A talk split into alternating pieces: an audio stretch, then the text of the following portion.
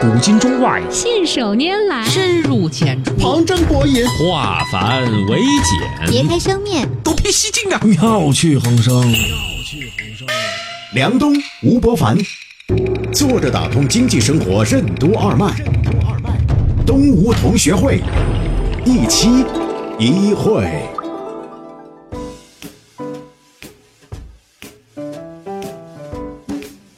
作者打通经济生活任督二脉，大家好，欢迎收听今天的东吴同学会，我是小梁，对面的是老吴，老吴你好，大家好。作为一个年轻的爸爸，之前爸爸哈，呃，其实呢，不得不说，我有天在问自己，我最近常常在问自己什么问题，嗯，发现呢，常常问的一个问题是，万一我儿子成为了个学霸怎么办？我跑去跟我老婆分享了我的担忧，我老婆说你太多虑了，以你儿子的成绩，现在远没有到学霸的地位。想多了，想多了。然后呢，他发了一个微信之后啊，下面一堆妈妈说：“是啊，我担心我女儿万一成了天仙怎么办？” 也就是说你多虑了，很多的类似的题就出来了哈。其实呢，表面上这个玩笑，我后来在想一件事情，的确啊，有可能在未来呢，人工智能啊，首先取代的是那些特别精英的人才的工作，比如说最顶级的那些股票交易员的算法的，还有最顶尖的那些律师的。还有最顶尖的医生，以前比如看片子特厉害，你说某一个大医院的医生，咔看一眼就知道这片子到底是不是肿瘤，这种是吧？以后呢，可能机器呢真的很有效率。对于大部分的普通人来说，把得地得说好还是一个基本能力的。写文章的时候是吧？标点符号比较清楚。对对对对。什么是文字的匠人精神？得体为什么是个很高的境界？领导者为什么尤其需要注意语言表达的信噪比？欢迎收听东吴同学会，本期话题：得体的境界。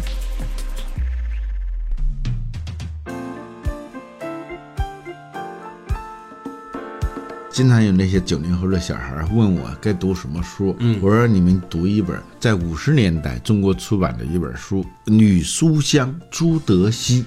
两个语言学家写的一本书叫《语法修辞讲话》，啊，很老很老的书，但是他这本书其实是很实用的，在很大程度上它不会过时的。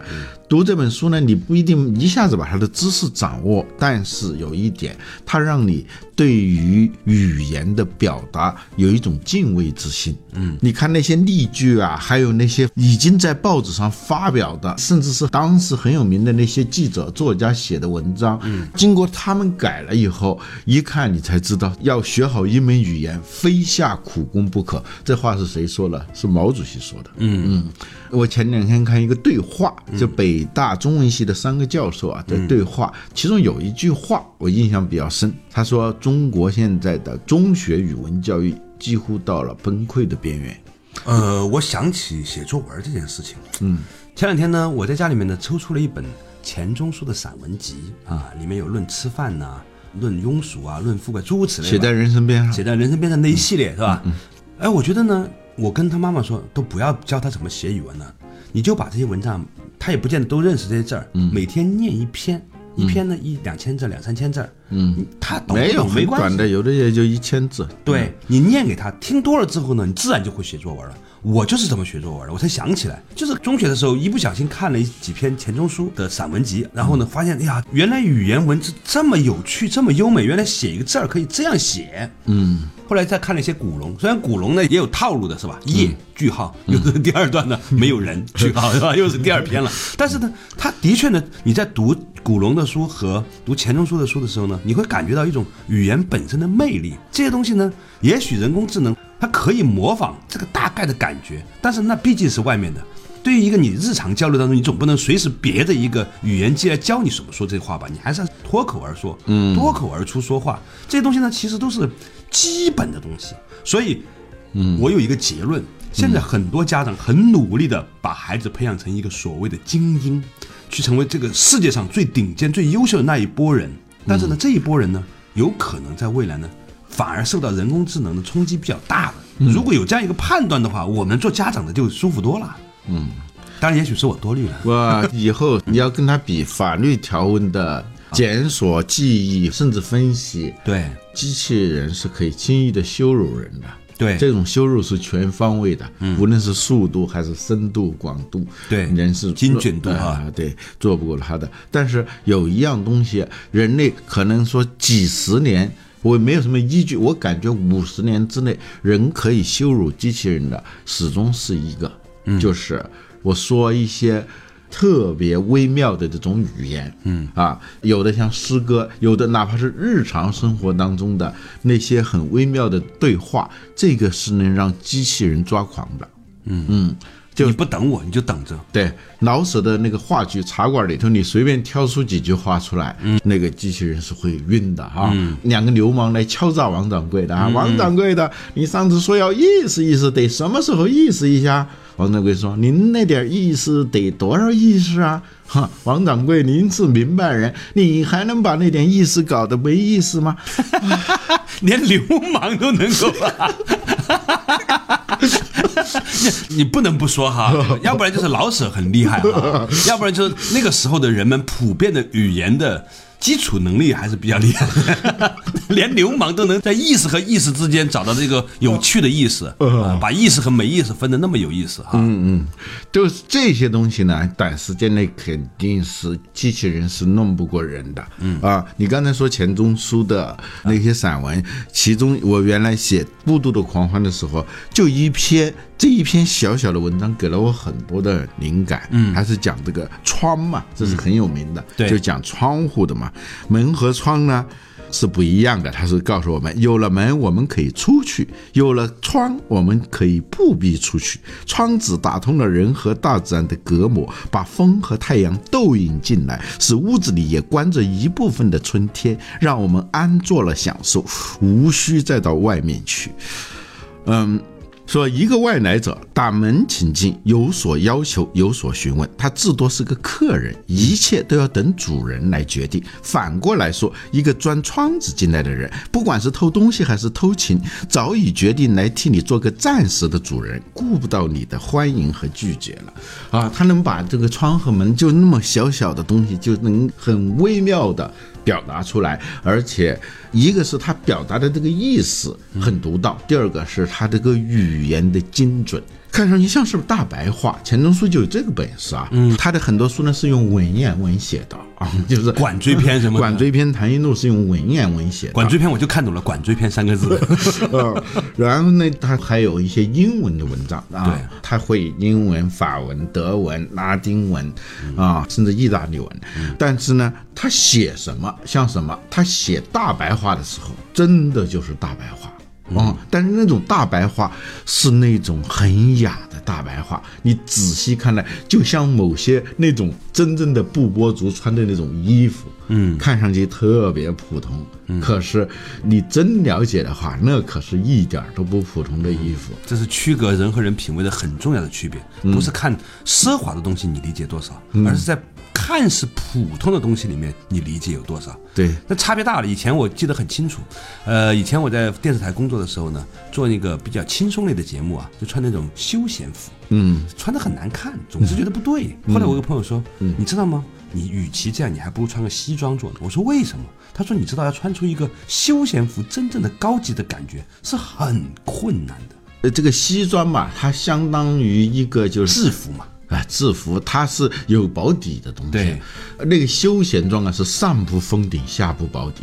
嗯，它有需要几个东西啊？一个是说真正好的休闲服是很贵的。嗯，因为它要在简单当中做到极致，人家是要花很高的成本的。对，第二呢，就是除了你经济实力以外，还有你的个人的气质。制服是能够很容易把你的那些坏的东西给罩住的。装进去的。对对，至少是暂时屏蔽，就是不让它散发一种琐屑的、平庸的、低俗的那些东西，它能够帮助你把它给遮盖起来。所以有些制服，不管是什么人，你只要穿上那个制服，它就能保证你一个普通的水平，让你有一点肃然起敬的那种感觉。所以制服诱惑还是有群众基础。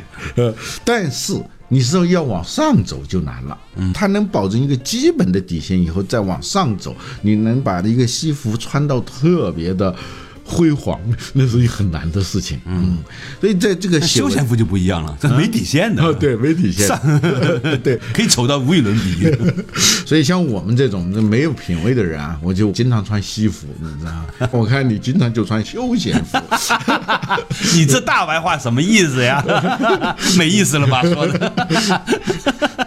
但是呢，的的确确啊，我们可以发现呢，包括你说那个李宗盛的歌词哈、嗯，想说却还没说的还很多，嗯，这多简单的话呀，嗯。啊，听着的是想要写成歌，让人淡淡的记着，轻轻的合着，看着每个字眼呢都认识，连在一起了之后呢，你发现有如此强大的共鸣，嗯，我在想一个问题啊，为什么一个电机学校中专毕业的人能够写得出这样的歌词？它叫匠人精神嘛，嗯，就是你要把文字真的要做好，它有几个条件的，嗯。啊，首先你要对文字要有一定的敬畏，嗯，你不要以为你抄起笔就能够写东西，嗯，不是这样的，对。就要有一种敬畏，要知道这里头的水太深了，就像一个服装设计师，你别跟我设计那些花里胡哨的东西，我让你设计一件衬衫，嗯，那个衬衫跟衬衫的差别，我现在有点意识到了。啊，那个天渊之别啊，啊，尤其是针对中国男性的衬衫，那更不容易了。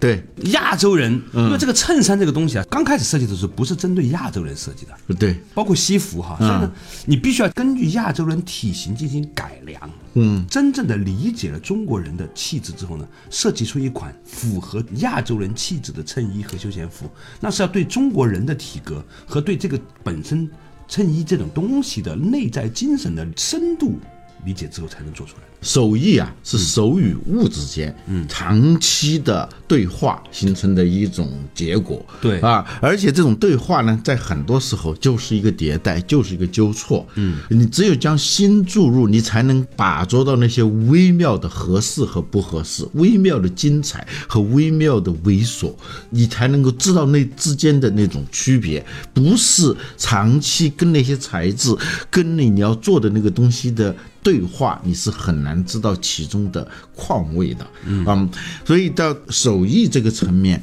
它甚至跟你受到的所谓的教育程度都没有太大的关系，嗯，他就是那样磨出来的。李宗盛他做吉他也好，他写歌词也好，他能够做到今天说叫什么戳心啊，还是什么，反正能够用最简单的话、最激昂的话。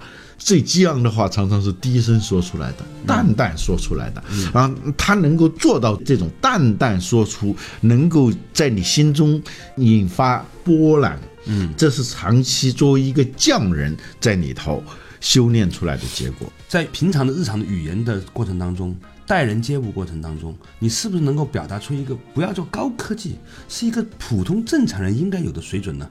其实，在人的这个过程当中，你已经赢了很多了。先不要说是机器羞辱人，大部分的人将来羞辱你的还是其他人，嗯，而且还不是高能力，嗯，这点是一个很重要对于人工智能未来的一个判断。我最近呃，对我也特别有感触。最近经常会参加一些活动嘛，就到那儿随便说几句，然后就有人整理出来，然后我也不知道就发出去了。最近连续这样的东西，我看了以后就四个字：咬牙切齿。现骂人的心都有啊！前两天我去北大跟他们那些研究生聊天吧，我说其实你们根本不用太担心现在媒体产业的这种动荡，你们只要抓住一点，提高你的文字的功夫，永远不愁找不到饭吃。嗯啊，任何一个公司都缺乏那些能够把主谓宾得地得弄清楚的人。主谓宾定状补啊，搞清楚，学会把问号和句号的差别搞清楚，这已经是很不容易的。我最近发现很多的人搞不清楚问号和句号的差别，这你听起来有点突兀吧？对，有点奇怪。好多句子啊，根本不该用问号的，他用问号。我一看简历都是硕士，有的甚至是博士。还是语言学博士、文学博士，我天哪！呃学传媒的，我天哪！搞不清楚，真搞不清楚。然后天天担心的都是人工智能对我们的影响。稍事休息一下，马上继续回来。作者打通经济生活任督二脉，我们今天讨论的话题是人工智能对我们的冲击到底有多大？可能大家有点多虑了。嗯什么是多维度的得体？所谓得体，为什么就是至中和？什么是所谓真相乍现的一刻？心和性有什么区别？欢迎继续收听东吴同学会，本期话题：得体的境界。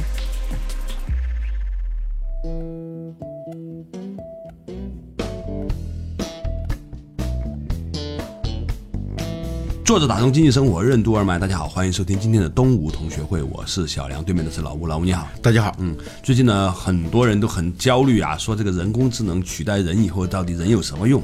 我们也常常在节目里面讨论这个话题，老生常谈。但是呢，最近我突然开始意识到，可能我们有点多虑了，因为人工智能肯定首先取代的是那一些社会精英、学霸、最值钱的人吧，因为他有这个足够的动力，成本可以下降的最多嘛，对吧？嗯，对，像我们这种普通人，跟人能够跑赢就行了，就不是一个很著名的段子说，两个人看见一只熊开始跑，啊，对，跑的时候搏傻游戏啊搏傻是吧？一个人赶紧就跑，另外一个人说你跑什么用啊？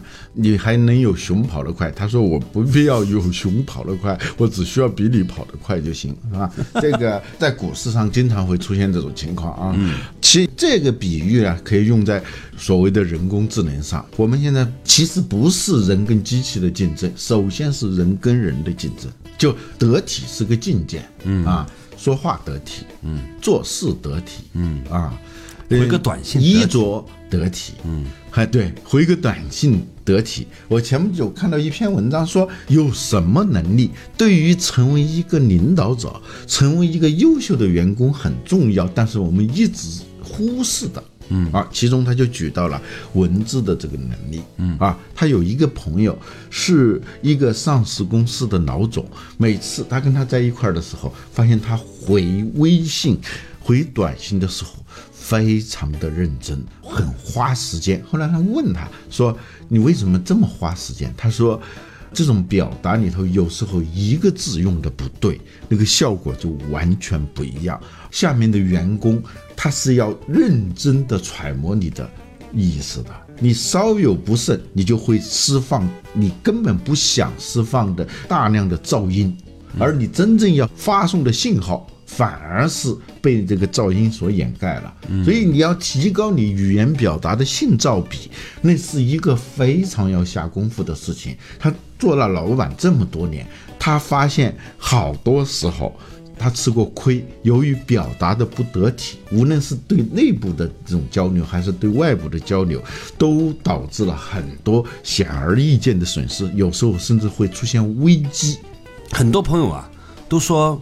东吴，你们这个微信号做到现在呢，就是把一个音频放上去，啊，把一些提问放上去，连文字都没有。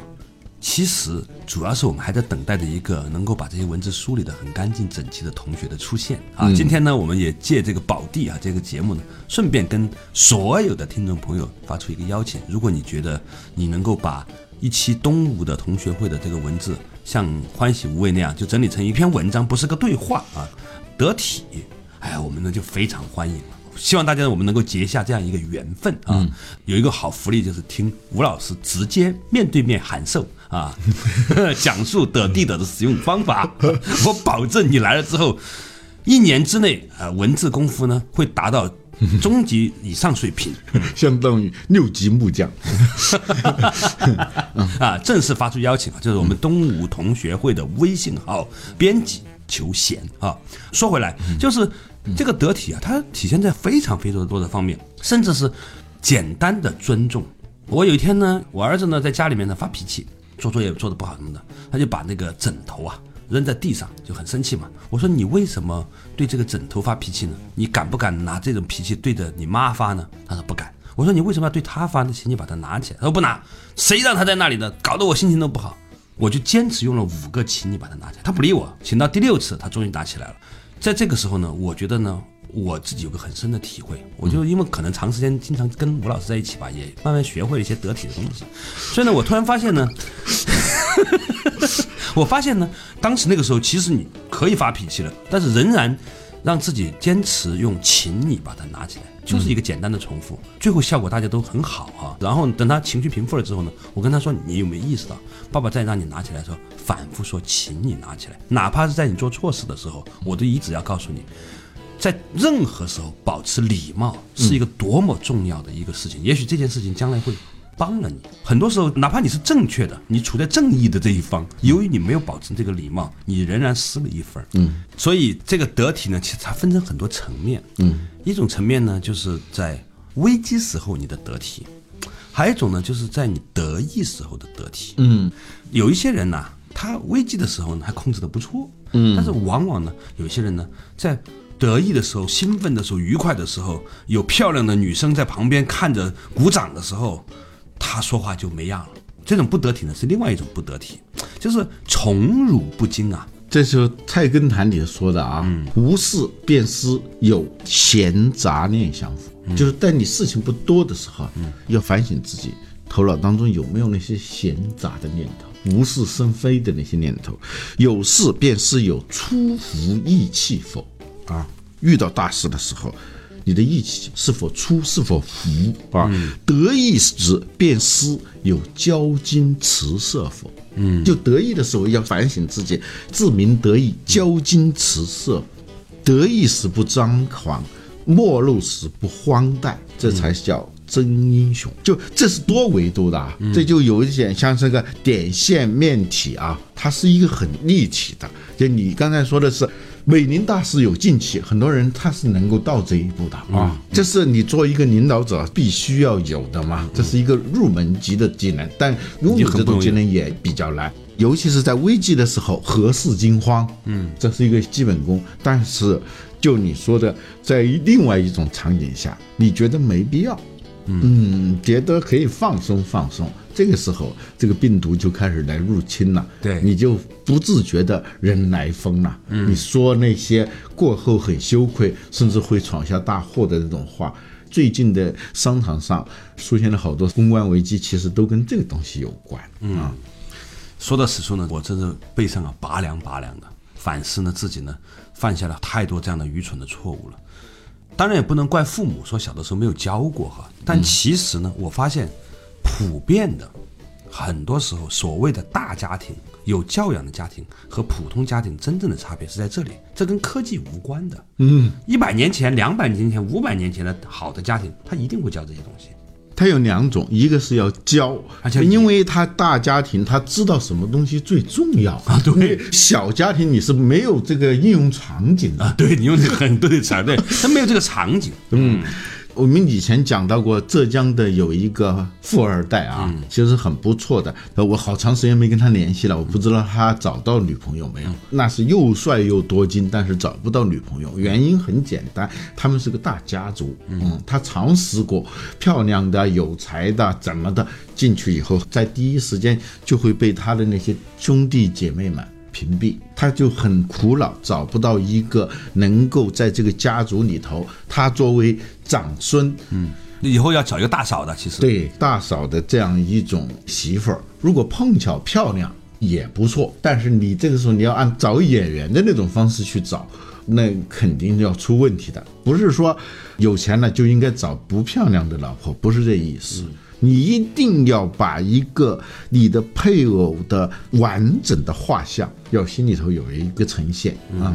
还是回到那句话，做到得体太难了，就多维度，恰到好处，喜怒哀乐。自未发为之中啊，发而众结谓之和，自 中和是很难的啊。所谓得体，其实就是自中和。这不是说老师跟你说几句你就能自中和的，他是长期的在那打磨，人磨磨磨磨人。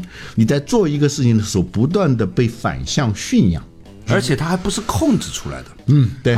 它如果你是有意识的控制，那在关键时刻是控制不了的。嗯，它一定是变成一种根深蒂固的自然而然的思维和情绪。其实意识自动化，嗯，是一种习惯的力量，从大脑皮层下放到下丘脑啊，然后遇到这个事情的时候，是以相当自动化的方式就展现出来了。对，到这个水准，那就是叫刻意练习也好，一万个小时定律也好，反正。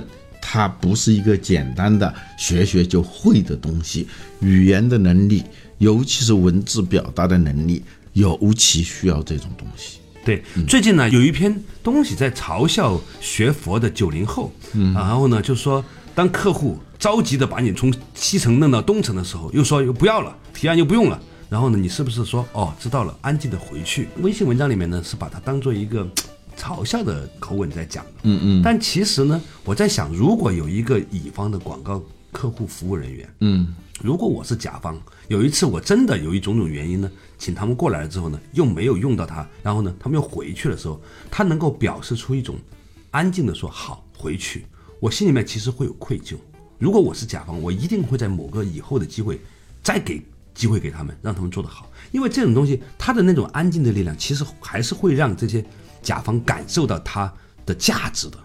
嗯，你知道，好有一个规律，就离婚的时候，主张离婚的那一方，最后狠下决心的，不是在开始的时候，嗯，是在离婚的过程当中，嗯，另一方的那些劣质的表现，强化了这一点，强化了这一点，在那种时刻，你是什么样的？